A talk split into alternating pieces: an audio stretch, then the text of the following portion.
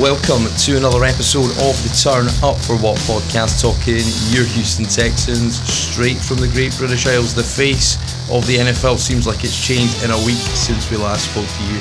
Trades, free agency signings, high priced ones at that, particularly in the division, and of course, a pending trade that we're perhaps standing on the precipice of that will probably change the face of Houston sports for a long, long while if all goes to plan. But to try and run this one through me this week, Corey Johnson, Mr. Football Lone Star on Twitter. Corey, how are you doing? First time on the show. Thanks for joining us. Yeah, yeah, I'm doing well, man. I appreciate you having me on. I really look forward to it. No, we said we were going to do this. I think we had a bit of a kind of draft exchange, and we'll see if we, we can squeeze that in, uh, time permitting, uh, talking about this. So we recorded last Tuesday, Corey, right? And uh, at that point, we were just kind of talking about free agency. You know, didn't really know all these plans that were being made at the combine, um, of which there were many. And uh, right. so if you if you go right back to the Russell Wilson, Carson Wentz trades that were, you know, one was an underpay, I think one was an overpay um, in their own right. What did you sort of make of them? So the Wilson deal, I felt I felt was fair comp. I, I look at it like a lot like this. Uh, Matthew Stafford last year went for one first and a third, and then the the second first that Detroit got was to take on Goff's contract, right? So Wilson taking two first, two seconds, and three players felt pretty fair to me, mainly because of his age. Obviously, Wilson's a much better player than Stafford. He's gonna be a Hall of Famer, um, but being 34 years old this year really played into that for me. Um, I think it was what's the word I'm looking for? Like it was uh, undervalued by some who thought that he should have gone for more, but teams really do look into the age thing when they're trading for players, especially quarterbacks, because you don't know how long they'll last, even though they have been lasting longer. You got guys like obviously Brady and Rogers. Um, but I thought it was fair comp. I uh, I liked where he went. I mean, I like Denver's situation for him. I thought it was good. Um, but I thought it was fair comp. Um, and then you said the Carson Wentz trade, right? I no, I was surprised.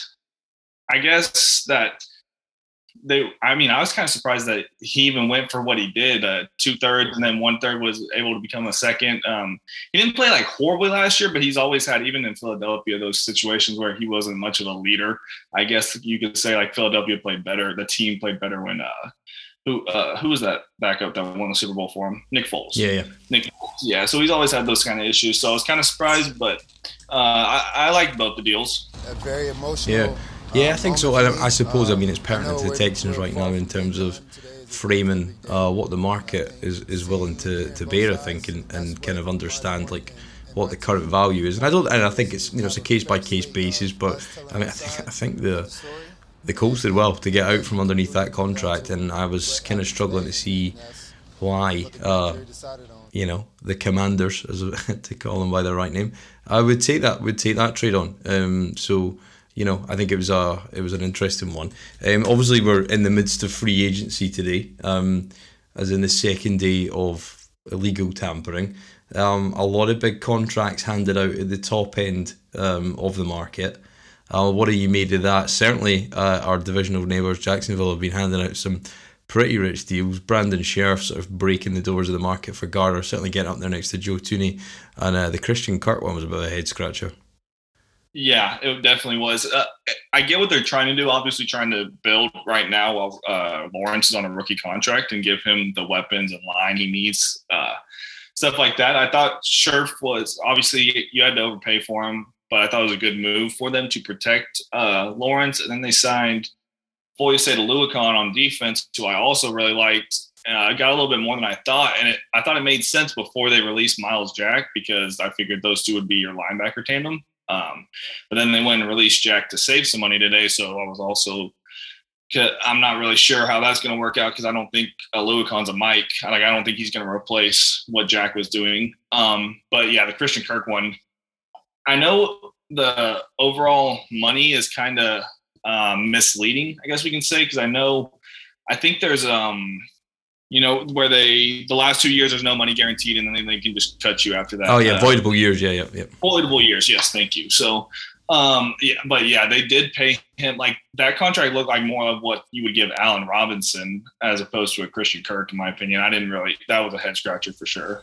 Yeah, no, I think so. I think it seems uh That seems kind of a, a, strange, a strange one, but I, I, I think the there's a fallacy. I think with free agency that if you spend big, you're the team that's done the best, and I think you, you know history's told us that year upon year that if you spend big, guarantee you know 60 70% of these guys will be you know up for cuts or restructures within two years so it's flashy it makes headlines but it's not necessarily the, the way to sustainably kind of run your ball club right and i think that's uh, it's kind of something that that we've been interested in obviously there was um, some looming cuts for the texans um, with uh, just been announced in the last couple of hours of marcus cannon and uh, Terrance, uh, which I call him Stephen on the podcast last week, um, the, the, the Walmart receiver, according to uh, according to the QB coach, but uh, but Quincy Avery, yeah, but um, yeah. So Terrance Mitchell and Marcus Cannon, both kind of obvious ones.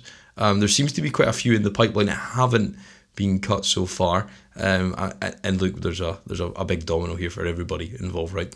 Um, but what did you make of those two cuts? And I think Cannon uh, is the another or another trade that Caserio's made that's not really worked out all that well. Yeah, I agree. I, I kind of expected that cut. I'm surprised they didn't really do it over the weekend. That they did it uh, at the beginning of this week, but that's when I expected. That trade didn't make sense. Like you were just saying, it didn't make sense when he did it. Uh, I don't really get what the point of it was. I guess to play him at right tackle and move Titus inside. Maybe they thought that was the best idea, but I'm not sure. That made a lot of sense. Um, and then it was the wide receiver. I actually didn't even see that today um, at work, but also someone that's easily replaceable. Um, the one that I'm not really sure I understood was restructuring um, Eric Murray. I thought he should have been just straight cut as well because mm. that would have saved another five million. But they restructured him. Not sure what the price looks like now. Um, but yeah, the first two make sense. Last one, Eric Murray, I guess for depth reasons you kept him because you didn't keep Reid, obviously. But I'm not, I'm not. That didn't make sense to me. Yeah, no, I think so. It's uh, it's a straight a strange one. Um, in the interest of time this week, we'll, we'll probably touch upon a, a, lot more of the transactions and free agency. Once that sells, it's still coming in as we're speaking right now, so it's kind of hard to to kind of keep up for it. But right. just touching on Justin Reid, I think it's a good point. Um, I was asked to write a, a, a, sort of section for a website today, um, and you know they emailed and said, "Could you write you know a couple hundred words on on uh, on Justin Reid?" And they gave me a, a bunch of bullet points to write, and uh, I kind of struggled to be honest because he's he's kind of a, a guy who, you know, I personally you you are delighted for him. Um, you know, he got was it three years, thirty one million uh, I think 18, 19 guaranteed with the Kansas City Chiefs. So he's in a good spot. He's got a chance to go and win a ring, and um, you know it'll, it'll probably be similar to to his early years um, in Houston because he's kind of seen the peaks and the troughs. You know, within the four year span he got here, just at the end of the good times, I suppose. Um, but you know, I, I I wish him all the best. But there's a, a part of me that I just think, well, you know, what was he? You know, okay, his best plays probably the, the hit in the playoff game or the pick six return in his rookie year um, right. in uh, in Washington. But you know, I, I, I couldn't think of a time where you know he really dominated for weeks on end. I know injuries played a part. One of the questions I was asked, are, "What's his dominant trait? What's his weaknesses, and what's his game like?" And I said, "Well, I don't think he's really got any glaring weaknesses as such." Um, I think he's a free safety. He wants to play as a box. I don't know how he's going to mesh in that cover one, disguise cover two, robber kind of formation that basically uh, Tyrann Mathieu, who looks like he's on his way out freelance. So I don't know if he's going to play next to Juan Thornhill and how they see those roles rotating um, as part of that scheme there. But yeah, I, it's a shame to lose him. And I think when you're in a position that like we are, where you you're bereft of talent, you know, people start to think more of what's left, you know, and it's just a natural reaction, right? And uh, it just seemed like it just seemed like he never really ever realized his potential, partly through health, but at the same time, I, I still don't know truly what kind of player he is, um, or or nor have anybody seen the best of him. So the upside may be there, or he may have just found his level up as a pro. But what's your sort of reflections on Justin Reid? Because I always think when you see, you know, the ultimately the 2018 premier pick of that draft class, albeit the top of the third round, uh, when you don't retain your guys, it's always you know always worth a bit of reflection. Right, and and you know I, you put it a good way, and I really agree. He was he was good at mostly everything, but he wasn't great at any of those those things he was trying to do. You know, so I kind of always expected him to walk after this season, especially after he got sat midseason and all this stuff that's obviously going on gone on over the past two years. Um, like you just said as well, man, he was probably best as a rookie when he wasn't asked to start and he was just running alongside Kareem Jackson and Tyrann and stuff like that. But like, I also want to point out what you said, man. What what kind of safety is he? Because uh, there was a point where he's stuffing Leonard Fournette at the line of uh, the line of scrimmage in the red zone, and then he's putting his head down trying to tackle. Uh, I'm sorry, Nick Chubb in, in, in Cleveland. You know, yeah. It, it was very weird, and he doesn't have the range to be like a single high safety, like you were just saying. So I'm, I'm interested to see how they use him. I'm not really upset that he walked. I thought his price was fair. What was it, like 10 million a year, right? Uh, just shy of that, yeah. So he's probably on the lower end of, I think, or it's probably on the upper end of where he thought he was going to be, um, or where definitely where the Texans were going to pay him. Yeah, yeah, I, yeah, I agree. So it wasn't like a horrible contract for them. I'm just, I'm curious to see how they use him. Not really upset he walked. Um, but like you just said, I, I just, I'm very interested to see how they use him because I don't think he's spectacular at anything like like you you were just mentioning. Yeah, no, exactly. I think, and um, you know, we've seen in the last couple of hours, you know, um, Desmond King's been retained, which was an interesting one because you have all the kind of missed walkthroughs and you know the discipline issues that he missed a game for last year, as did Justin Reid, right enough. Um, and a, what and what last year was quite a strange year. Um, yeah. There was a couple of co- there's we'll probably go into some of these more depth next week, but I think there's a couple of contracts there that didn't really make sense to me. Um, and I've got one that I've really got a bugbear with. So I thought the Anthony, we'll fire through them individually, but the Anthony Auclair one, Corey, I thought, considering your cap's gone up roughly 14% this year with inflation, uh, right. for a guy who everybody calls a blocking tight end, but if you watch the tape in detail, there ain't much great blocking. So, what did you think of bringing him back? I know it's a camp body essentially at this stage, but yeah, when you double yeah. his salary, I think that's when you kind of start to think, well, you know, is that worth that? Right, and it kind of reminds you of like a Darren Fells situation, huh? Um, yeah. But yeah, it depends on what they do. Because if he's here, I don't know. Because he's a guy that could probably be cut um, when you cut down a 53 man roster at the end of the training camp stuff like that. Um, I, I got to see what they do because, uh, like we were talking about earlier, man, I, this class, at least for me, this draft class is pretty deep um, at, at tight end, not necessarily top heavy, but pretty deep. So them signing him and well, I'm sure we'll go to in a minute, Pharaoh Brown, who both said to be good blockers, but not really didn't really show a lot of it that that this year. I'm sorry, I'm talking. Um, but I, well, what was his overall money? I'm sorry. Yeah, no. So he, basically, he's gone from nine hundred thousand uh, dollars to a deal that can be worth up to one point nine this year. Um, okay. And I, I just kind of put it in a box of you know when you're trying to build culture, when you're trying to rebuild, when you're trying to assert a competition, which was the big phrase of like, there's continuity with his coaching staff. So I don't expect that kind of mantra to disappear. Uh, but when you're bringing back Brooks, who can't play safety because you saw what happened in Indianapolis, and it was you know it was basic basic errors and not understanding. Uh, I know that comes at the coaching staff partly as well, but those basic errors and not being able to understand uh, the route concepts and what your and what your keys were in terms of zone coverage. You know, and it was really bad at the start of last year, and he made it worse. Um, and I think that you know those kind of guys that I, I, I just think you know Terrance Mitchell cutting him if you moved on from him that was an easy step to being not very good to being serviceable. But when you start to bring back these guys it makes you and obviously there's a lot to go right there's a lot of people that come in and you're trying to build a 90 man. But I you know I was hoping this year you would side with the younger guy nine times out of ten and bringing these guys back. And look, they may not even make it through, you know, training camp, and they may go. But I think as it, but when you give Auclair the double the money, when I don't think he necessarily deserved it, um, is is kind of an interesting one because you've got contracts like Moore and Conley and stuff, low value deals, like for like value. So you know you can get on board with that. Um, right. Same with Christian Kirksey. Obviously, it's a two year deal, but again, the same. You know, Justin Britt. I think they're just a really similar theme of all these guys of I don't know what they did to justify being here. And one, I always think, I always ask myself the question, Corey, would anybody else have paid them that in the league? And would have anybody have paid them this early in the process? What do you think? Because I think the answer to both those questions is no. Yeah, I agree with you. I don't know if they would, especially especially paying them this early in the process. I think you know, unless they already knew they were whiffing on guys they might have wanted. I, I don't know, but I, I agree with you. I don't know if they would have got these same contracts with other teams. Probably would have been legitimate camp bodies that got paid for league minimum or whatever whatever it may be, right? So to me, I'm wondering how much they are just kind of focusing on this Watson trade. I know we might not be getting into that right now, but I'm just, yeah. you know, obviously that takes precedence over free agency because you weren't going to be big spenders in free agency anyways, like you were just talking about.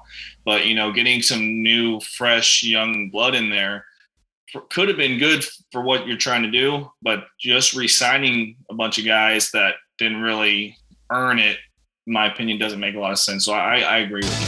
Deshaun Watson spent yesterday meeting with the Carolina Panthers and the New Orleans Saints. Face to face meetings, both of those teams have significant offers into the Houston Texans to potentially trade for Deshaun Watson. He has a no trade clause, so he's going to have a say in where he goes. Obviously, he must okay anything.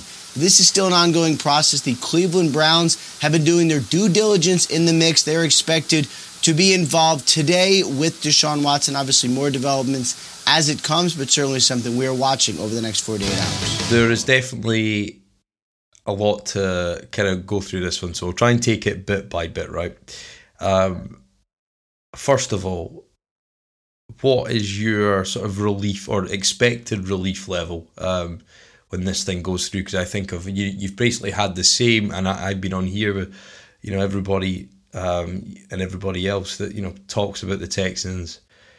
Every game you play, every time you look at the roster, when you look at the inactives every week, this has been hanging over for so fucking long now. Um, the the thought of getting by and getting this completed, I think, will will do more than just give draft picks. Do you agree?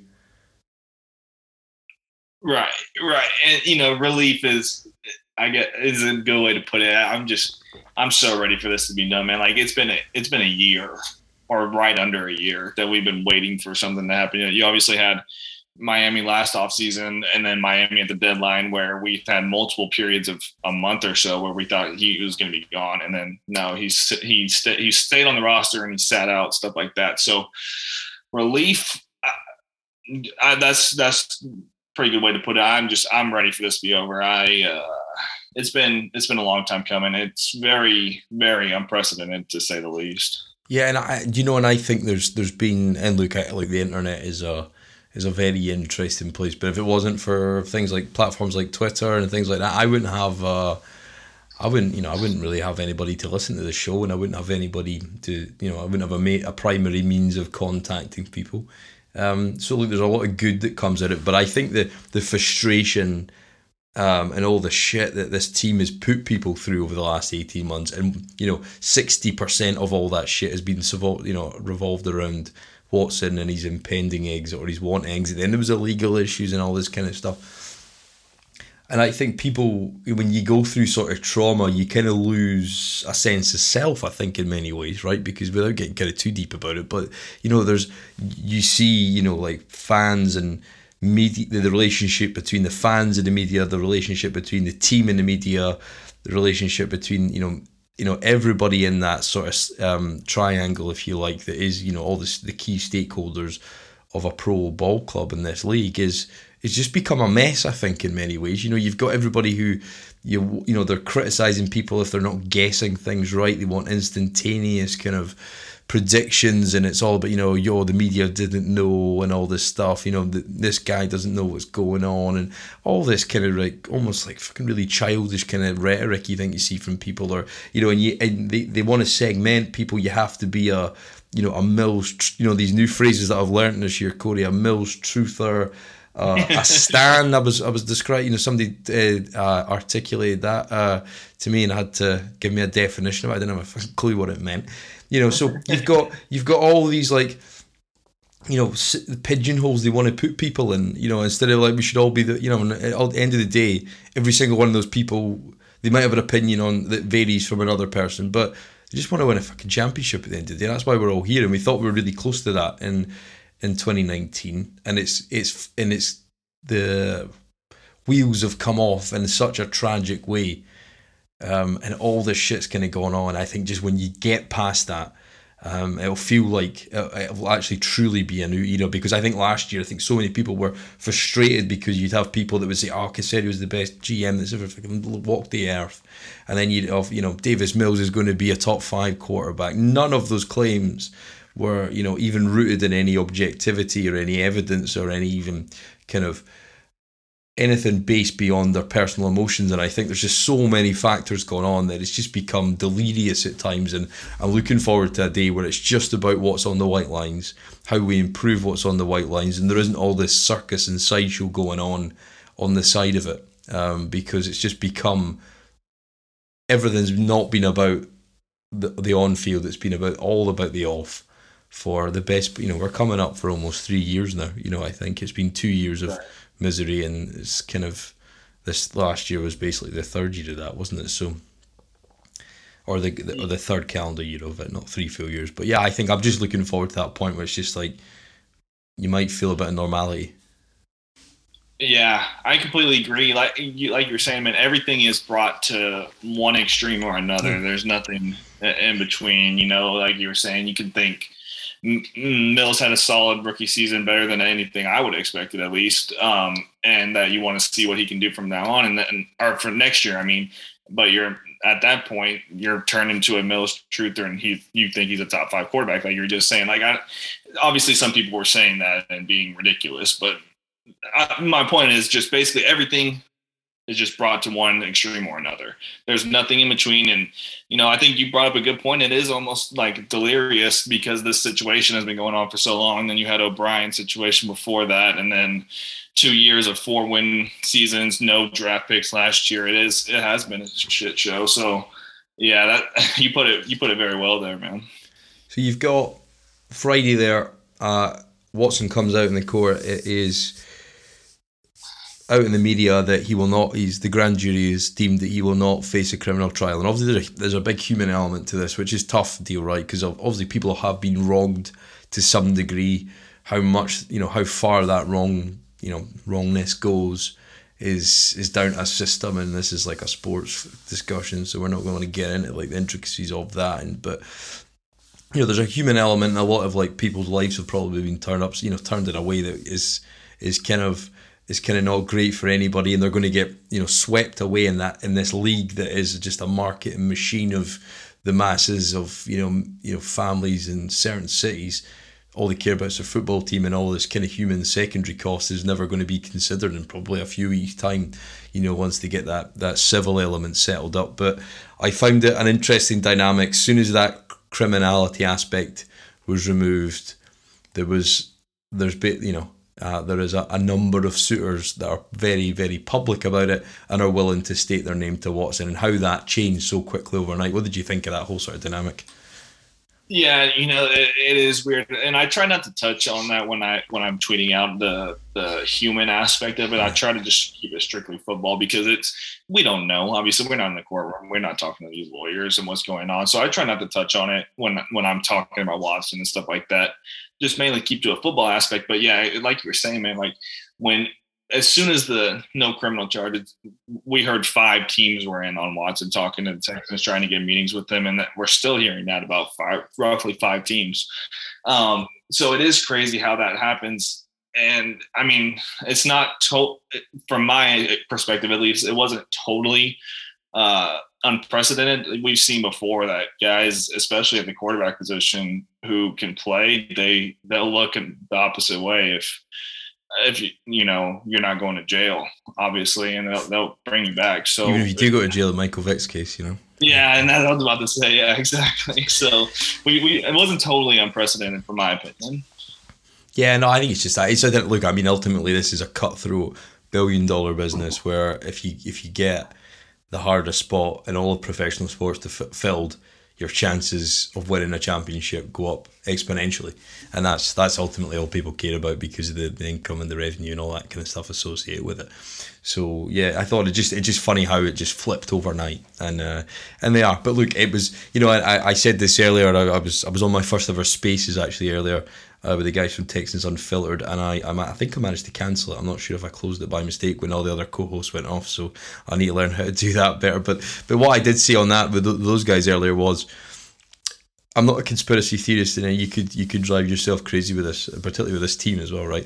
Uh, but the very convenient timing right at the start of free agency. Um, you couldn't have timed that better. Now, from a pure football sense and from a compensatory sense for the Texans, um, you probably couldn't have got better timing. That you've kind of got a number of suitors in place.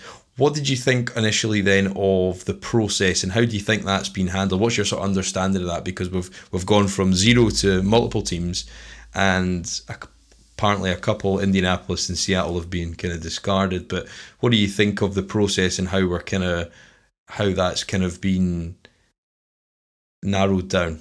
Um, you know, to the point where Watson is now talking to guys. So, trying to think of how to how to touch on this. So the process specifically, you know, obviously you had the the Panthers that were interested from the get go last year, but they weren't. Or Watson didn't really have any interest back in them. Uh, David Tepper has has I, I don't want to say proved, but it's been reported that obviously that David Tepper really, really, really wants Watson. So going from that, we knew he was going to be in as soon as the the charges were dropped, right? But hearing about some of the teams like Seattle who just traded Russ away, and then they don't really have a whole lot going on on that team beside now that Russ is gone. Obviously, had a couple players in DK and Tyler Lockett, but didn't have their really much of their own assets. They get some assets and draft capital from Denver, and now they're going to ship it away to for Watson immediately. You know that was kind of hard for me to comprehend. Um, but it, it, has been wild because now you're hearing about teams like Atlanta's jumping in, and then that's a team that like how you can move Matt Ryan because he has a pretty big uh, dead cap hit as well. You know, we've heard we've heard a little bit about Minnesota at some points and stuff like that. It's it's it's definitely been a wild ride. Um, the process I, I can't explain it at all just because I I didn't think the Saints were ever going to be in it either because they were seventy mil under the cap just like three weeks ago. You know, so the process has been wild. Yeah, yeah, and yeah, and I when you see the the process kind of play out, you know, from a public point of view, there's so much noise. It's all you know placed by agents. Watson's camp. I don't think much has come from the Texans, but obviously, if you're a, a you know a, a, a, willing buyer, there's an interest to get some of that information from your angle um, out into the into the open uh, to try and lean on people. You know, pressure, make some decisions, scarcity, all these kind of tactics, right? And it's from my understanding or how I've kind of perceived it, and this may be way off, right?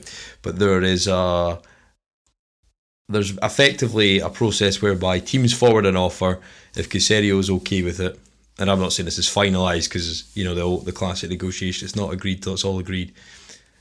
Right. But I think he's putting forward, you know, parameters of a deal, and they say, you know, you know, broadly speaking, we're okay with that. Go and speak to the agent um, and Watson to see if uh, if if if he will waive his no trade clause, just like Russell Wilson did last week. So for anybody who's not caught up with this, because I don't blame you, because it's been fast and furious, and you don't end up doing much else apart from watching the news come in, and it's a it's a it's a spectacle, and the league does it so well, right? And it's just can can can, can be all consuming at times. But as we stand today, on the second day of legal tampering, New Orleans, Carolina, Cleveland have all met with Watson. Atlanta laterally today came out as an extra name and various links and I've seen reports that Watson approached them. Obviously he was a you know infamously a ball boy um, in his younger years. Um, he's from Georgia. So there kind of seems a fit there. And at this point it could go anyway. And I think, you know, that's that's something nobody's you know, unless you're on the inside, um, you're not going to know. In fact, I think there's probably only Watson, his agent, have a good feeling but then you still got to get the final hurdle of the compensation being agreed. And there's a concern there because I, you know, and people say it's been a collaborative process with Caserio, uh, Mulugheta, uh, Deshaun's agent from Athletes First, who's you know engineered this whole thing, by the way. You know, and I don't think you can you can ignore that. Just like it, it engineered Jalen Ramsey, it's taken them much longer than they thought um, because the because of the the legal wranglings and the mess that he got himself in. Whatever you know, whatever he did, and whatever he didn't do but it's taken a lot longer. And I, I worry because I, I don't. They've only got his interests at heart, like every agent. Um, and there is a way to back channel, you know, the show this and and and push this in an angle that that would potentially reduce the compensation. But from everything you're hearing, there is a very very strange dynamic where you've got New Orleans, Carolina, and Atlanta all in the same division, and I think it's that in itself, I think, lends itself to getting more compensation than perhaps I probably thought was possible for me, the the thought, you know, and, and put ourselves in our shoes. Say we were the bidders right now, and if we were to say up against the the Titans and Indianapolis to go and to go and get a quarterback that's going to change your franchise for the next ten years at a minimum.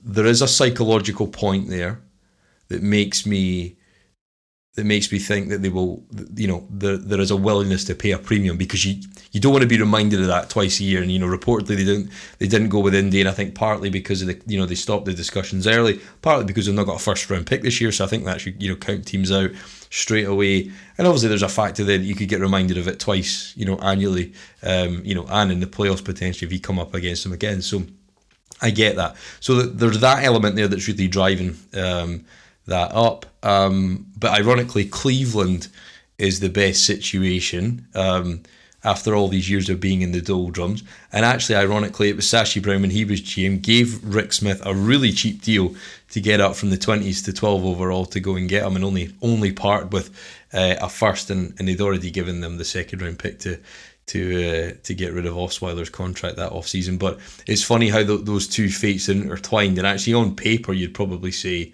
actually Cleveland are the you know are probably the best spot if he's actually going to want to go and win. Right, and then that's that's what my my train of thought was that you know you obviously those teams those three teams fighting for him being the major uh, contenders, I guess, for his services.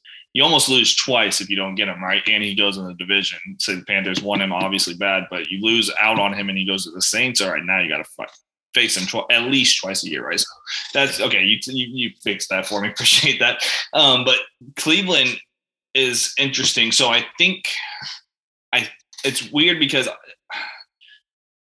I don't know if he wants to go there. Obviously, we heard I saw something today about no cold weather teams. I think Benjamin mm-hmm. Allbright put that out, something like that, right? But also something for Cleveland is I think they're they're gonna have to have the best deal to get Watson because of the division factor.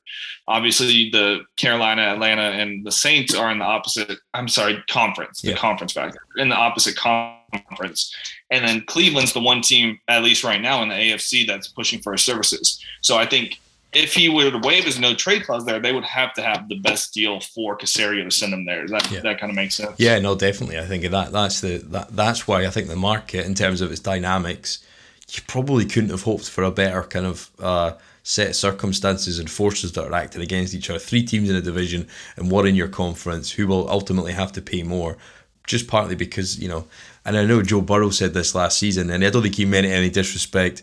I've never been personally to Ohio, but he said actually playing in Cincinnati there isn't too many distractions was how he put it and you can focus on your ball and i think the the lifestyle that him and as uh, landry um, on the 610 phrase that which i'm going to start using is cardi b minus um, on uh, his his girlfriend. Um, that they they like a certain kind of uh, lifestyle and um, and the sort of kind of bouginess of it all. Um, you know and i think it's uh, like you know like they're uh, they want to live that kind of fast lifestyle, which his you know his career earnings, um, and ironically a contract that we paid the thirty six million dollar signing bonus that he's never played a down on, um, funds that lifestyle. So just remember that when you if you if you if you feel any uh, resentment towards the club for him leaving, um, I think that's that's always the pit that I go back to. Um, but in terms of this trade, what would be your parameters, Corey? What do you think the fair value is? Because I've, I've, I've explained to a couple of people, um, you know, in my, in my personal, you know, personal working life, um, negotiation has been a big part of that. Um, and you know, I was trying to explain to people there is concessions to be made on both sides, and you don't just dictate to somebody. It's not a it's not a barter. This there is a number of variables that go into it: draft picks, uh, cash flow, players, you know, etc. Um, that can that can all impact this. Timing obviously is one. You know, what year you get the draft picks in, what year if you're taking their younger players, what draft class do you take that from? So, what would be your parameters of the trade? Because I think if we'd have traded them last year before the draft, like was the intention before all the all the legal wranglings, I think four first round picks probably was a fair value because this is a unicorn of a proposition in the National Football League. These opportunities do not come up very often. There is very few times you get a guy who's paid um, for a number of years and is going to have a low APY on your salary cap, who's shown he's a top five talent and is on the market for a number of picks. So, what do you think the sort of fair parameters, you know, considering both sides? I know it's easy to go, oh, well, I want their three best starters and three first round picks and three seconds, you know, and like, look, we'd all want that, but it's not realistic. So, what do you think? Uh, what do you think's a sort of fair valuation that both sides could come to? Right, and you know, just to touch on something before I get into that, just but without the legal allegations, I don't know if teams would have had enough assets to trade for yeah. him straight up like because you can only trade four years in advance and that that fourth year is when the draft opens up officially you can get uh, to 2025 or whatever right so but, for fair value or market value i guess we've we've heard about three first right? Then we've heard about three first since last year. Caserio was always stuck on he's getting three first right? So obviously with the criminal allegations out price immediately went up. And i think it's been going up because of the teams getting involved and bidding against each other. Now, obviously, it can go back down depending on how his no trade clause affects where he wants to go and who's still bidding at the end of the day. But I would say, for fair value, for me, the three firsts, I think hmm, you can get three firsts, you get a few day two picks, whether it be seconds or thirds, and then you get at least one player. That that's it doesn't have to be a star player. I don't think it's going to be uh, like a mid tier player either. But I think that's where they're sitting at right now because price has gone up over the last week, like you said, because of timing one and the the criminal allegations are are the criminal. There's no criminal char- yeah. uh, files charged. Yeah. So that's where I'm sitting at right now. What what is, what is yours? Yeah, I yeah, I think four first. I mean, look, as the seller of this asset, as I said, rare as you ever fucking get in this league, whatever a team pays, it will never be enough. Uh, and yeah. there will be times where we will regret this. You know, be prepared for that, is what I would say to a lot of people. He's so rare if you think of when you need to be at the top of the draft, when you need to be in a position where other teams don't value the guy that you value, and then he, you know, Justin Herbert, eh, you know, etc. That that other teams didn't value but you did. You then have to have the capital that year to, to be in a position or have had a bad year for, you know, good or bad reasons, injuries, form, whatever it might be. And even when all those things fall into place, there is injuries. There is, you know, there's loss on teams. There's, you know, coaches get fired. There's changeover of coordinators. There is so many things that have to go right and have to go all in the one direction for a quarterback in this league to be successful. It's the hardest position of all of sports to play. So when you get one, you hold on to them. And I, I, I just hope that there is some reflection at some point from people in the organization that, you know, what did we do? You know, and I, I and I don't know if there will be. I don't know if that's an arrogance, a mix of egos and all this kind of stuff. But what did what could have we done better to not be in a position where we spent 20 years searching for a guy and after three and a bit one injured, three on the field. He wanted nothing to do with us. And yeah. you've got to look and, in the know, mirror at that, but I think a little bit, you know. Right, and I agree. You know, it it's tough to you obviously can't pin that on the new you can't pin that on like Caserio because he wasn't here when. Yeah, it's more Cal. I think you know, as, as he's learning as an owner, does he reflect on that? Right, exactly. So it's obviously on Cal, and then what whatever you want to put on Jack. I, I you know, I'm tired of discussing that guy, right? Yeah. But uh, yeah, so obviously they're gonna look at it, but at the same time, man, for me, he also he also quit right? And you you mentioned it earlier. He signed that deal and got that signing bonus, and then didn't play down. Know, and nobody forced him to sit out this year. It was on his own accord, whether it was warranted or not, he still quit, you know, and that's my opinion on it. And that's going to fade over time after he's gone. If he won the Super Bowl in seven years, then we'll look at it and be like, oh, well, okay. But he, the, it's burnt bridges to me, right? So I, I just, you, you obviously got to get rid of him, uh, in my opinion, just because I don't, I don't think he's ever going to play down here again. Um, but you know, also the, like you were like you were saying, man, there, has got to be some inter- looking internally so this doesn't happen again, right?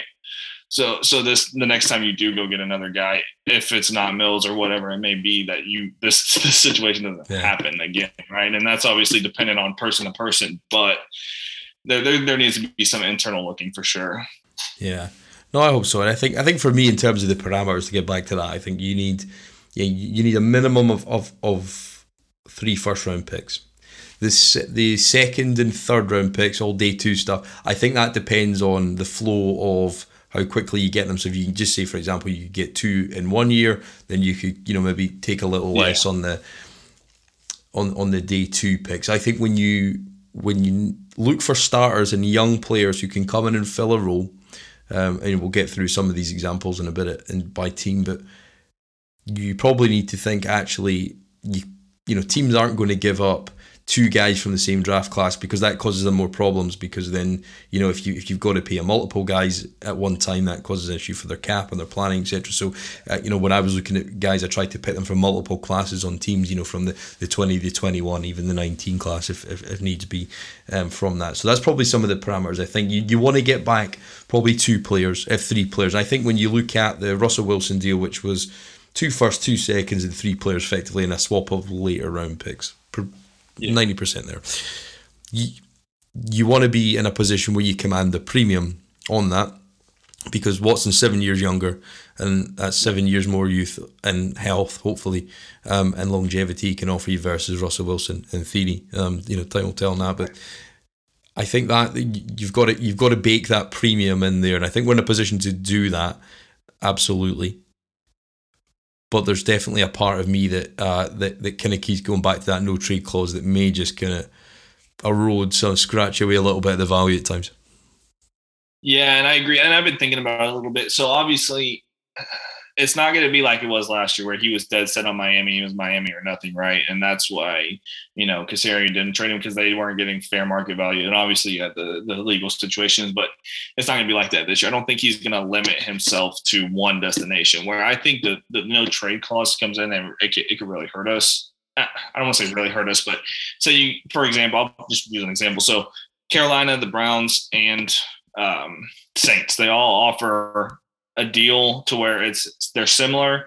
It's a fair deal. You would accept any one of those depending on the uh, it meets your it meets your price. I guess I could say all three of them do, but two of those are a little bit better than the one. So it's like the the Saint I'm sorry the Panthers and the Browns deal are a little bit better than the Saints.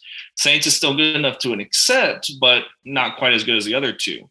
Well, okay, this is where Watson comes in. Well, if you're going to accept all three, I'd rather play for the Saints right? Mm-hmm. So that's where I think it could really come in and affect us, where we don't get the maximum value we could get because he decides out of those three teams he'd rather play for the one that's offering a little bit less. Does that kind of makes sense to you? Yeah, no, I think so. And that, I mean, like I, that's why I wonder what, where that final filtration process and that little bit. And I suppose that's where Nick Caserio earns his money at that point, and and uh, you know that's that's the you know I keep seeing people use the word leverage all the time and uh, yeah. incorrectly uh, a lot of it, but like you know that's where the you know the leverage comes in because ultimately it's it's uh, it's a time point of view and it's uh, it's scarcity of the asset that you want to leverage that fact at the end to try and get them to up their offer. Um, absolutely.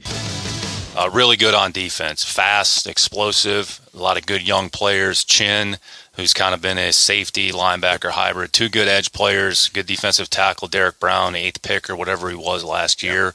Uh, Shaq Thompson has been kind of a mainstay down there. So and they drafted Horn in the first round. So young and fast on defense and offensively traded for Sam. Sam's played well. We've played against Sam. I've played against Sam for a number of years. Sam's always been a good player. Three good skill receivers, three receivers that they put on the field. Uh, Arnold, the tight end they signed in free agency, yeah. who's he's been a nice addition for them. And Christian's one of the better players and the better backs in the league. So, so for me, and I, I just I, I, I tweeted the link out yesterday. I'd heard it a couple of times before, but an anecdote about David Tepper, and I think probably many people will be of the opinion right now that Carolina poses the best avenue potentially for. Well, we can debate this. I think you go back and forth on it, but I think Carolina potentially is, you know, the the best value potentially for the Texans. And why that is, David Tepper, if you don't know he's sorry, he was a minority owner in the Steelers, used to work for Goldman Sachs Investment Bank. He was passed over for a promotion um, at Goldman Sachs, left, and then the manager that passed over passed him over he then bought his house in the Hamptons, bulldozed it, and built one twice the size on, on the same land. Complain at restaurants and just buy the restaurant there and then. Um, he gets what he wants, or he certainly had a pattern of that in his life. He didn't necessarily come across that as much in Hard Knocks, I'd have to say, but um, you know, maybe the media's exaggerated some of that right enough. But anyway, he's a guy who he gets what he wants. He, you know, he's, he's a billionaire that owns an NFL franchise, so you don't get much more, you know, kind of elite in terms of the the, the power stakes, I suppose. He wants to win. He's seen two quarterbacks come in the last two years. This is Matt Rhule going his third year, potentially on the hot seat. Very impatient, wants to take gambles, and I can guarantee if he's willing to buy a house and bulldoze it just for the fuck of it, then I think he'll definitely outbid his divisional rivals for a quarterback. I, I think so as well. Um, and like you were just saying, man, I think the package that he can offer is arguably the best. For me, it's probably the best. I think the Browns can offer something kind of similar, uh, depending on which young players you're adding and stuff like that. But I, he's the guy that wants yeah at least as we publicly know, wants Watson the most, and that's mostly from reports and stuff like that. And you know, there's something to be said about that because obviously Carolina is not like the most appealing place for a guy like Watson. Obviously, you got like the New Yorks of the world, the New Orleans, stuff like that. But an owner that really, really wants you and apparently is willing to let you choose the next head coach if they were to fire Rhule and stuff like that. There's something to be said about that. And and hopefully for me at least, I hope he, he can get it done because I looking at the Falcons and the Saints and stuff like that, I think he definitely can offer a better package. Yeah, well, I, I think when you look, I, I suppose when it's the down payment, right, the primary asset of this draft could be the six overall pick from Carolina. And when you're sitting at third and six, that gives you a lot of flexibility to move up and down the board. I don't, well, in theory, it does. I think when you look at this draft class, I don't know how many Will and Dan's partners you got to come right up to those spots, but you know we could talk. That's another debate. I'm thinking, but but that gives you premium spots where you basically get you know you're going to get the, the best player at a certain position and a premium position more than likely in two spots. So therefore, if you take one inside the ball, for example, you take two in defense, you have a bit of a transformation. But I think when you consider the Carolina offer, they don't have a second round pick and they don't have a third round pick this year. So there's there's no there's going to be a limited in terms of equity flow from the two ball clubs. That's going to feel a little bit shortchanged in year one. I think the only way you negotiate around that is by asking for more players up front. Because obviously they've right. got their picks in the second second year and the third year, so you could get the three first, and I think that's that's that's pretty much a given. I think at this point, plus the, the the extras and the extras, you know, they are what they are. They're just sweeteners right on the end of it, and it's really the draft picks and you know the, how many how many first where the firsts are and the players.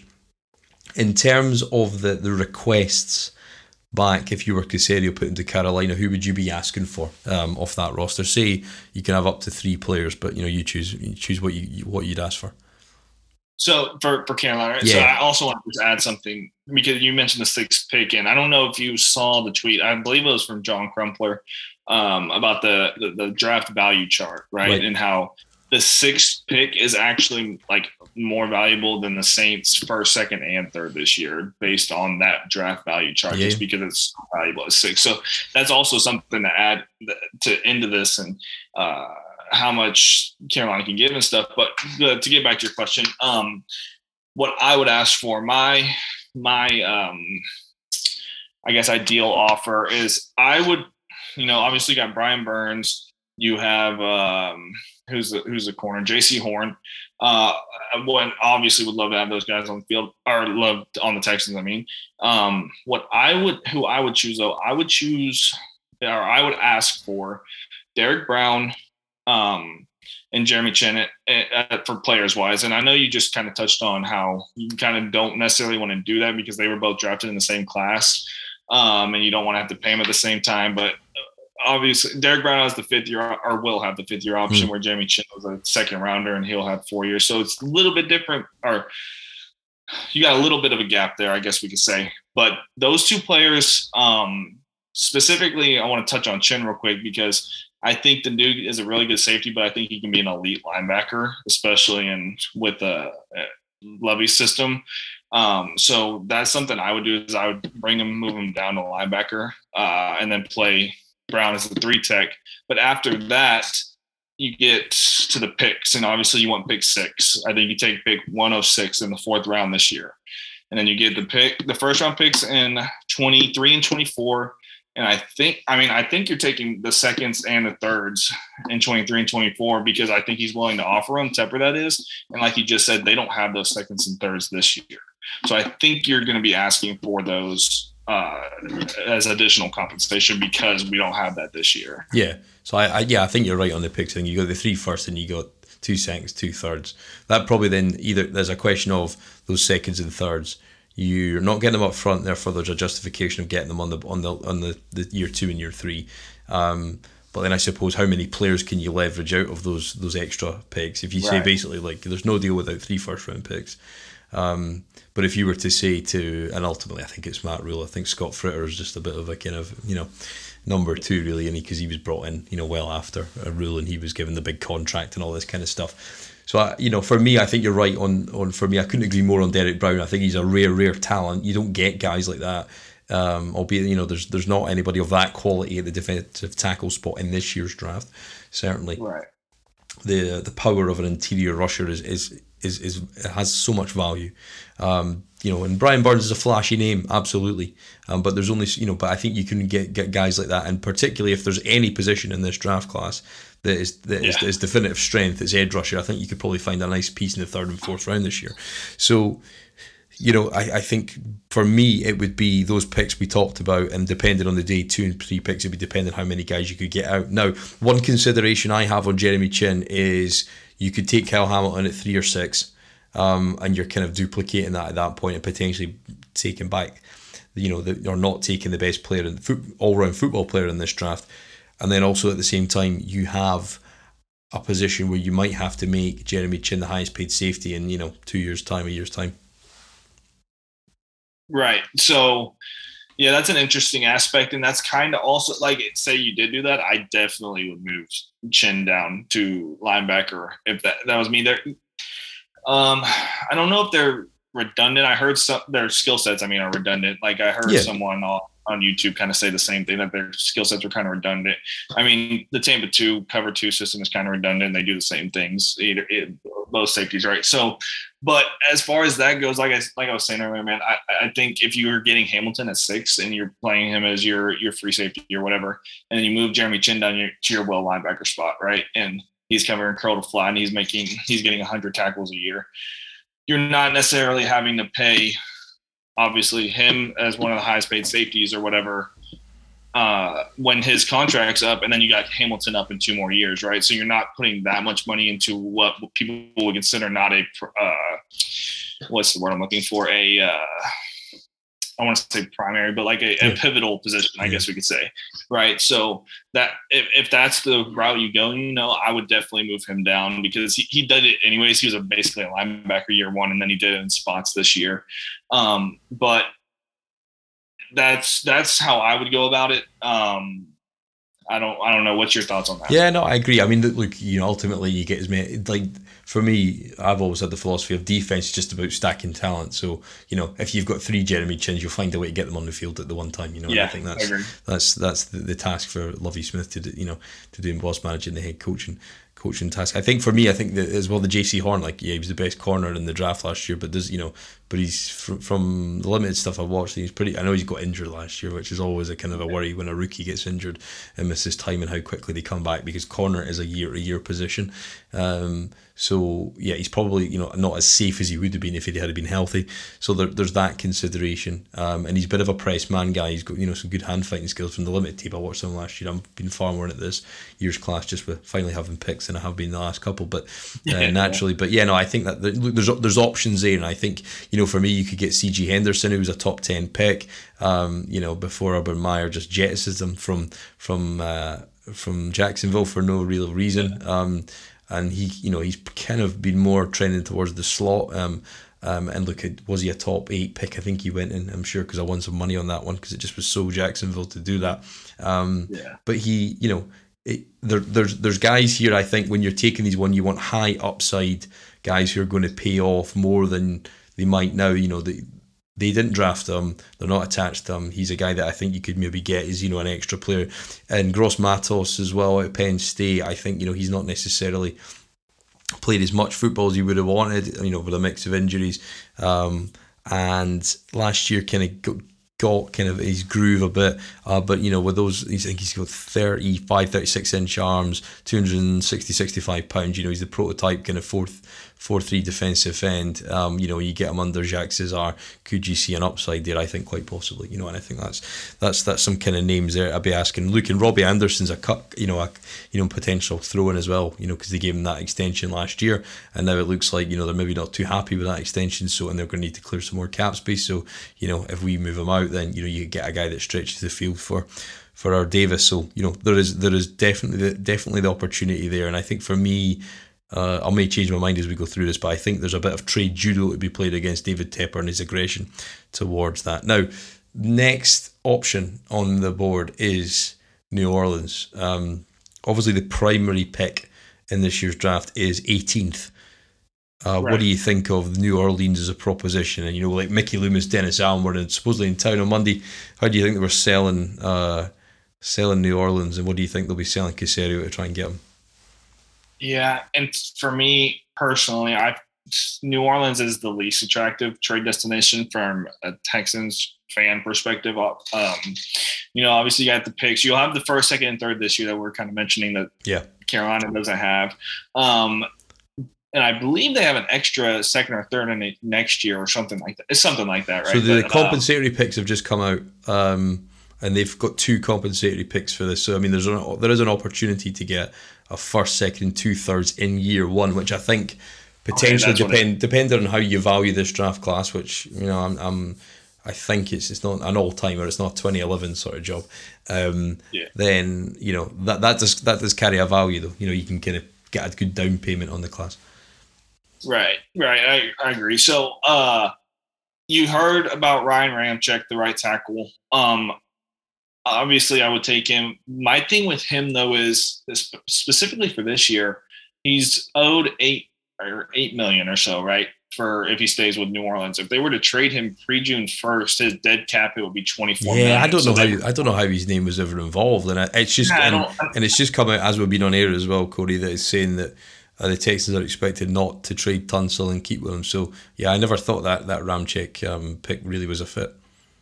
Yeah, it didn't make sense to me either, especially because I think Tytus is going to be your right tackle. And if you're keeping Tunsil, you know, are you moving Tytus back to yeah, guard, which he wasn't very good at, stuff like that. yeah. So, yeah, thank you. Yeah, I agree. So, uh, that doesn't make a whole lot of sense to me. Marcus Davenport just got restructured as well. So, yeah, I'm wondering.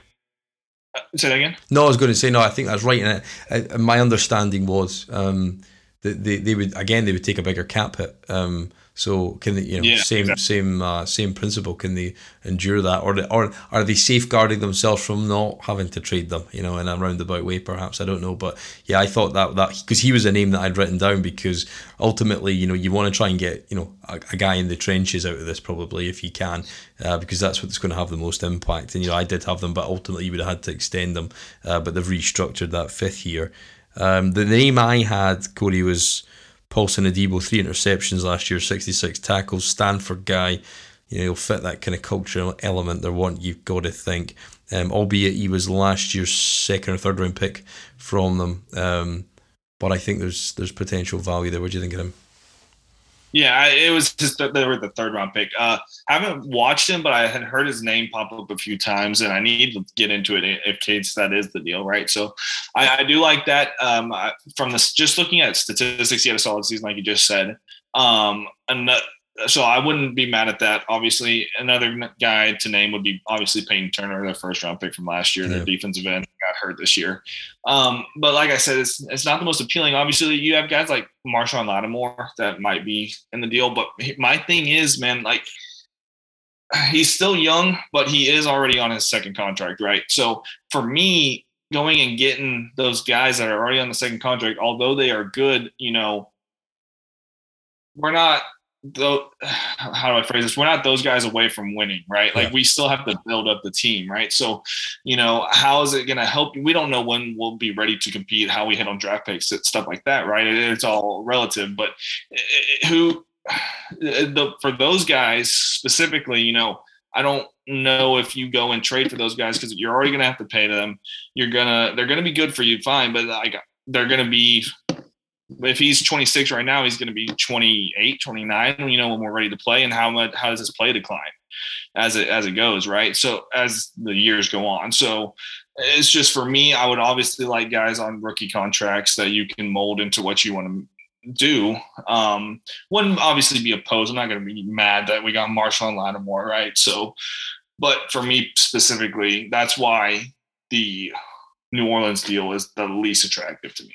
Yeah, I think so because I struggle to pick players out of it. I think you know when fans are commenting on like Cesar Ruiz out of Michigan, obviously there's kind yeah. of links there, but you know certainly there was a sentiment from from from some of the stuff I read that it's he's not necessarily lived up to that pick. And then you think, you know, interior's our biggest need. Um, don't think AG Can's going to fix that. So, you know, as Erik McCoy, but again, he's 2019 draft class coming out of Texas A&M. So, you know, you're going to have to pay him, you know, within the next, you know, well, shortly. So, um, if he's not already been up. So, you know, you've got that kind of element there as well. So, yeah, I, I think for me right now, um, we're probably in agreement that New Orleans is the is the kind of bottom spot for, for in terms of where you you know you desperately want to kind of kind of see the, the te- you know Caserio pulling the trigger.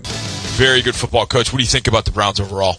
Big challenge. Really great football team. They, you know, last season was no no no fluke or it wasn't a joke. But Coach Stefanski and AB Andrew Berry have done a great job putting a program in place. Paul DePodesta is a part of that as well. But they have a good infrastructure in place, and they've brought a lot of good players, a lot of good people.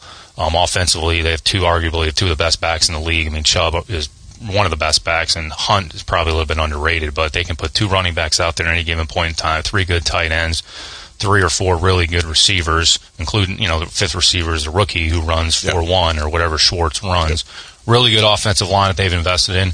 And Baker's a really, really good player, underrated, very accurate with the ball, mobile and then they essentially have rebuilt their defense. They have nine new nine new starters, but 14 new players on the defensive side of the ball, and it really starts with the defensive front. I mean, Garrett's as good a player as there's in the league. JD is a really good player. I mean, you guys saw him for a number of years. Signed McKinley, drafted JOK in the second round, drafted Newsome in the first round, signed John Johnson, who's another underrated player. So they have a really good football team, and then a lot of those guys have a role in the kicking game the Felton, uh, the uh, rookie returner from UCLA, uh, Felton, is going to return kicks. So they have a good football team.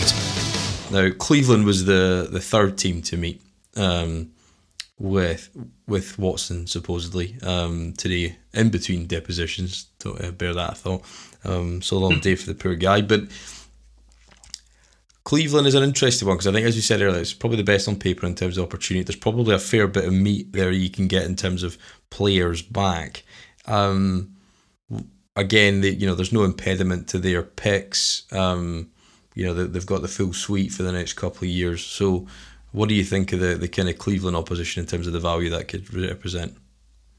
So, yeah, for, real quick from a roster perspective, I think it should be the most appealing to Watson, right? Because especially if you can make a deal from Cleveland's perspective and not have to give up your guys like Myles Garrett, right? Like obviously we would want, we'd probably ask for that and want that, but you know, for me, like I tweeted this out earlier, if you can get guys like Greg Newsome, the, the rookie corner, uh, Grant Delpit, and JOK, uh, Jeremiah Owusu-Koramoah, the linebacker, also linebacker, those three guys, along with, you know, pick 13, they have their second, they have two thirds. They also have a comp, uh, comp pick in the third round, I believe you on the picks for next year, I think that's something that they can do without having to give up their top top guys, right? Obviously, everyone's going to want those guys they're so good. But same thing we just talked about with New Orleans. You know, how does Myles Garrett play decline because he's gonna be 27 this year when he's 29 years old? You know, it's like eh, you know, I would hate for that to turn out to kind of the Khalil Mack thing where he didn't really live up to what they traded for, in my opinion, right? So for me. And it, like Greg Newsome, I'll, I'll, mention real quick. He he played really solid as well. He got hurt, I believe. He only started 11 games, but you know, for a guy that had he had uh, was a nine pass breakups, he had a 63% completion percentage this year. Uh, he had 44 combined tackles or 40 or something like that. Yeah, um, four in a better game, yeah, which is pretty good, yeah. For for 11 for 11 games, not bad. He didn't get any interceptions, but you know, for, still for rookie rookie corners are thrown to the wolves with some of these receivers that are out there nowadays. You know, even number twos.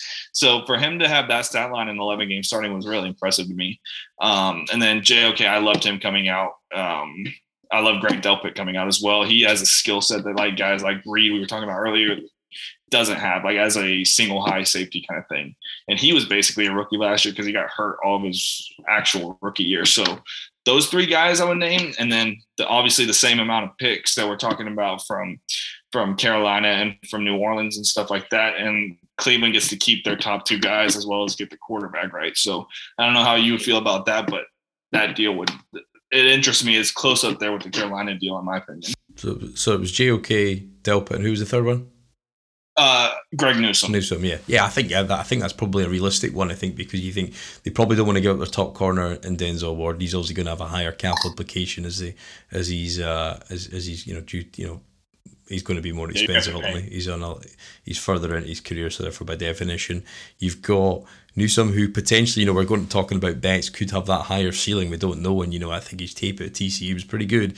Um, there's a reason why he went in the first round. So you know, I think when you get the three firsts. Again, you may have to concede on some of those day two picks right there, but um, over. But you could potentially get, you know, a first, a second, and two thirds in year one, and then kind of relinquish some of the the back end later picks if you get some guys up front. Um, you know, and like a second may turn a third, and a third may turn a fourth, or something like that as a as a concession um, for them. And I think that there's definitely players players there that you know if you could if they're going to overpay because they want to keep them in the AFC, then I think that's a package that you know is potentially almost more inviting um, than than the Carolina one. But I think that comes back to that situation that we said that actually you could have a team that's paying slightly more, um, but there's a preference for the no trade clauses, and and and uh, potentially Carolina is in the front. So if you think of Carolina being kind of the front runner, you have the mysterious entrant today of Atlanta. What do you think? Of, obviously, there's as I said, there's all those connections there. What do you think of the potential of the Atlanta offer, and, and what would what kind of guys would you be looking back if in the trade? Yeah, there's some guys I like. Um, obviously, you have Kyle Pitts, who is just uh, one or one of a kind at the tight end position. Um, I, I, guess I don't want to say one of a kind, but as a prospect, we haven't seen a guy like him come out in right? So Kyle Pitts, obviously they wouldn't want to part with him, but you got to have to part with someone, right? So Kyle Pitts is guy one. AJ Terrell, their cornerback. He's I think he's in his he just played his third year, right? So he'll be going into his fourth year this year, if I'm not mistaken. So he have this year and next year on his fifth year option. Um, and then another guy I would like or would look into is Chris Lindstrom, their guard. And I'm I'm not sure what year he was drafted. Um, 2019, 20, yeah, I was there, watched it. I remember they did they not trade back up into the into the did they trade? No, that was uh, Kaleb McGary that they came back into, but they took both him in the first round in 2019. Yeah, yeah. yeah. yeah. So, so, but those are three guys I like. It's just interesting because, like we were talking about earlier, the Matt Ryan thing, man. Like, I don't. We wouldn't take him back. I wouldn't assume. Are they gonna? Would they move him to like Indianapolis or something like that? Like, it, would be interesting to see what they what they well, would do with. Yeah, could because obviously there's a huge cap there, and I, I don't know the economics of it. But the, what they thought was, well, could you do something similar to what Detroit did? Because let's be honest, right? We're not going to win the playoffs or win a playoff game this year. Could there be a way where you could restructure some of it, take some of the hit this year, by you know mm. clearing out a lot of you know a lot of these guys that we've we've got on, cap because I think we had about 22 million, 23 million we could clear out. I think we've only really cleared out eight before the Eric Murray um, proposed restructure, which we've not seen the detail. Obviously, there's some incremental spend there with some guys. Um, but is there a way which we can? Obviously, we're incredibly, incredibly hamstrung by the you know the 36 million dead cap. You know, oh, a huge portion of is Zach Cunningham. But it, would there be a way that you could bring in Matt Ryan for a year, void these later years, give him basically a one year, see what you've got left in the tank, but yet get an extra pick out of it? Yeah, that would be interesting. And I actually meant to mention that in the Carolina deal is something like if you can ensure you can get the guys you want player wise, you know, take on to take on Sam Darnold, something like that is a similar situation. But it, it would be interesting because we only clear 24 million from Watson. Well, so uh, this year, that's the difference between his contract and what his dead cap hit would be, right? Yeah. So uh, 24 mil. And then I don't know what Matt's contract is. Obviously, it would have to be restructured, right? Because you just, I don't know if you have enough, like just straight up, because his contract is, or his cap hit this year is pretty hefty, right? So it'd have to be restructured and add multiple years. so that, I mean, if you get an extra pick out of that, I'm all for it, and you can make it work. I'm all for that. But uh, for it, it, it's hard to see, you know, for me, in my opinion, right now, right? Yeah, no, I think so. I, I think is it not is it not a potential dead hit of something ludicrous? Um, you looked that one up there, but I think there's there is I think that's going to be a big impediment. So that was why I was surprised to see them there. Uh, but yeah, they, me too. But they do have uh, two second round picks this year as well um, which can yeah, which kind of gives a little bit. And I think you know often you find in drafts, not every year, but often you find in drafts the real value can often be in the second round, and uh, albeit you only get them for four years.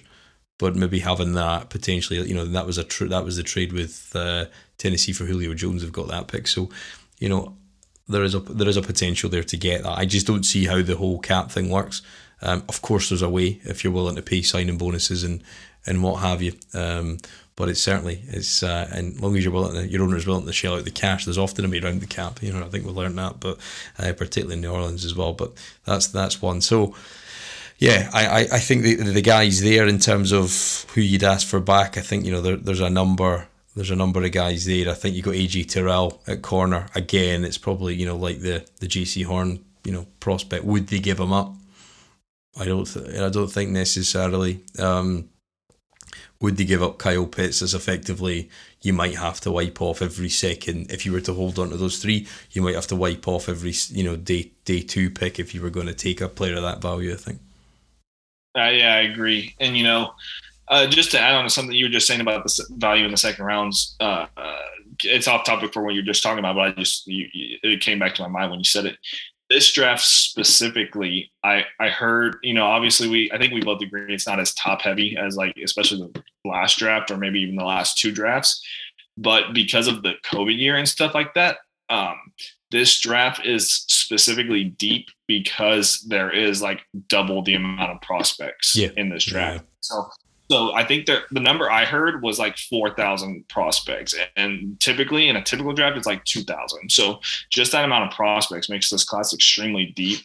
Um, and I hear even heard Brett Coleman talking about it at the, the Shrine Bowl games, how they were able to get some of these guys that they might not have gotten before because this class is so deep, right? So adding those seconds and third is definitely going to be valuable this year, I think. So, but to get back, uh, what what did you asked? Um, yeah, just, just just in terms of getting players back, I think the the other one from Atlanta would be Richie Grant from UCF last year. I think you know decent yeah. safety, rangy, uh, can do a number of things. I, I, think he's you know one of these guys, perhaps an all rounder. Maybe that's unfair, but you know a guy who can give you some mobility on the back end. And when you're playing zone, you need mobility. So you know a guy that potentially could come in. But yeah, I mean after going through all those, um, if you were to rank those four teams uh, where where would you say is the best to last in terms of what you know what value Caserio can get back?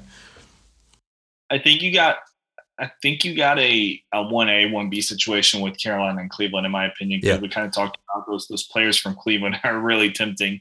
So uh, it, for me to rank it, I'll just go one A uh, Carolina, one B Cleveland, and then you got I think you got Atlanta next because I do think I do like actually like some of the players that they might be able to give up, even if it's just Chris Lindstrom. I, I, would like that more than getting uh, Cesar Ruiz from from New Orleans, right? So that's uh, three Atlanta, four New Orleans. That's probably how I, I, would rank it. Yeah, no, I think I would agree. I think I would agree. Um, do you think there? I know obviously we've had Atlanta merge today. Um, however that came about, if it was if it was Watson or, or what have you that that. Uh, that, that, that push that. Yeah. Um, so just actually on that Matt Ryan one, so he's 22 cap hit. Uh, it's 30 it's 36 million. Um, but the the dead cap hit, unless they were to restructure, that's 55.525 million. So yeah, and see that's the problem. I think Atlanta takes on that dead cap, and that's a, more than what his cap it is, obviously. So that's what twenty or almost twenty million more that they would have have to pay. You know, so that's rough. Um, but were you about to ask uh, if any other other teams could potentially? Yeah, yeah, I was. I was just trying to see. So then, at the minute, yeah, Atlanta only have twenty six million. They've signed a couple of guys today. I saw they extended like the kicker uh, from Korea. So yeah, 26 million plus that 50. um, there'll probably some hard decisions going to be made, or the owner's going to shell out money. And one thing I do think, and why I think it may work, is because like Arthur Blank, I think he's a guy that, um, which was at Home Depot, I think he made his money right, um, and he understands people beyond his realms, if you like. I think you know he showed that you know they get people into the stadium early. You see the attendances that the you know the the MLS club has their biggest in, in in that league by you know a significant margin. Um, he kind of gets it, I think, and he's not been as successful as he would like to be. He has a direct relationship with Watson. If there's a way to make it work, I think he'll do it. You know, I think kind of going back to that Tepper thing, I think there's a there's an ownership driven desire there to go and be successful, plus a personal interest, plus some ingenuity. I think you know there, there may be a way. It may be very difficult, um, but I, th- I think there's definitely something you can do to to to do it. And it look it might be the the fact that the Texans take a number of players there in salary dumps. And you get one or two years out of them, restructure them as well, and we, and uh, you know the cap the cap experts earn their money at that point. But yeah, just an interesting point there. But yeah, the additional teams? Do you think there's anybody lurking in the reeds out there that can potentially come in and and uh, and shake this up again before a decision is made in the next couple of days? If I were to pin one, I, I would say the Eagles. Um, the, they were a team that was your reported interest last year. The, the the thing is, I don't know if uh, I believe or I'm not sure, and I'm not gonna like pretend like report anything like that, but uh, Watson, you know, would he accept the Eagles because of Jalen Hurts, someone that's a guy that's uh, on the fringe, you know, out of respect of of him, kind of thing. Like it's tough to say, obviously, but that's something that could be in, in question. But if, if that one team were to come in, I think it would be the Eagles because they have the assets. Um, picks wise, obviously they have three picks this year. A pick, they have the pick next year and the year after. They're not lacking in terms of draft capital. Mm-hmm some guys like like Landon Dickerson would be a guy I want. Um, a player I want from them. Obviously, they drafted the wide receiver last year out of Bama. I'm blanking on his name right now. Um, yeah, but but that that would be the team I would pin. Yeah, I think so. You, you get so much. Yeah, you get so much. Um, you know, flexibility. If you just to say you would get the the fifteenth and sixteenth pick in this draft, I think you know that's a that's certainly a gambit that you know that people that people want to you know want to play for. Um, and I think you know there's a potential that you can get a lot of the payment done now, and I think that, that could be a one way that the the, the, the club could sell it uh, certainly to um, to Watson is that ultimately we've got three picks now. You could ultimately give the three picks up in year one. Now you wouldn't want them all, but you could say, look, we're picking you up. We've still got you still got a first round pick there. So they gave out the first two, or they gave out the you know the first and the third, for example. Uh, you know we've still got assets to rebuild, and I think because that's the that's the issue, isn't it? Right? How do how you know when it comes to ultimately the the decision making and the thought process from Mulugheta and Watson, they've got to be careful they're not going to a place that's given too much up to get them because ultimately it goes from one rebuild to another, and that's the whole. You know, in theory, that's the whole crux of his argument that he doesn't want to. You know, he wants to win, and Tex- the Texans did not do enough to get him in a position to win um, and make his career successful, as he believes his talent um, is is in a place to, to, to be. So I think Philadelphia's one. Um, while we've been recording again, they're still kind of coming through. Day two's been a little bit quieter, um, partly because you know the Watson domino needs to fall, I think, and people know where their cap dollars are going. Uh, but Tyrod Taylor signed for a decent deal um, in in New York uh, for the Giants, you know, to back up to um, to back up Jones. So yeah, I, I, you always kind of thought would they have a change of heart? And I know the owner was categoric about not having there, but you've got you know potentially a the fifth pick or the seventh pick there from you know the Chicago one they got from the Justin Fields trade last year to go and to go and do that. So you know there's there's other guys there, and I I it feels like the the four. And I know this is going to sound like a terrible half baked theory here, but if you look at most industries, there is often four like accounting, uh, uh, consulting companies, all this kind of stuff to use a bit of Caserio type references for everybody to get that in there. But there's always kind of a big four. Um, yeah. And four kind of feels like if you could have picked a number for a market, the dynamics, like we said in the in the NFC South, plus an AFC team that might want to have to overpay to get that, who is actually the richest in its resources. It feels like it's in a good place. But um, where do you think it ends up, Corey? Million dollar question, I suppose. Oh man, apparently New Orleans is in the lead right now, but it, it it's a question. It's a tough question, obviously, because there's no trade clause. But I think if say the no trade clause is he's open to any four of those teams, I think it's Carolina. I just think that David Tepper is just going to give up whatever he needs to go get him, and, and that that's where that's yeah. where I put my money. And you think as well, like the any money that they put in, um, and if you think of, and like I've only been there once, so uh, this may be uh, this may be uh,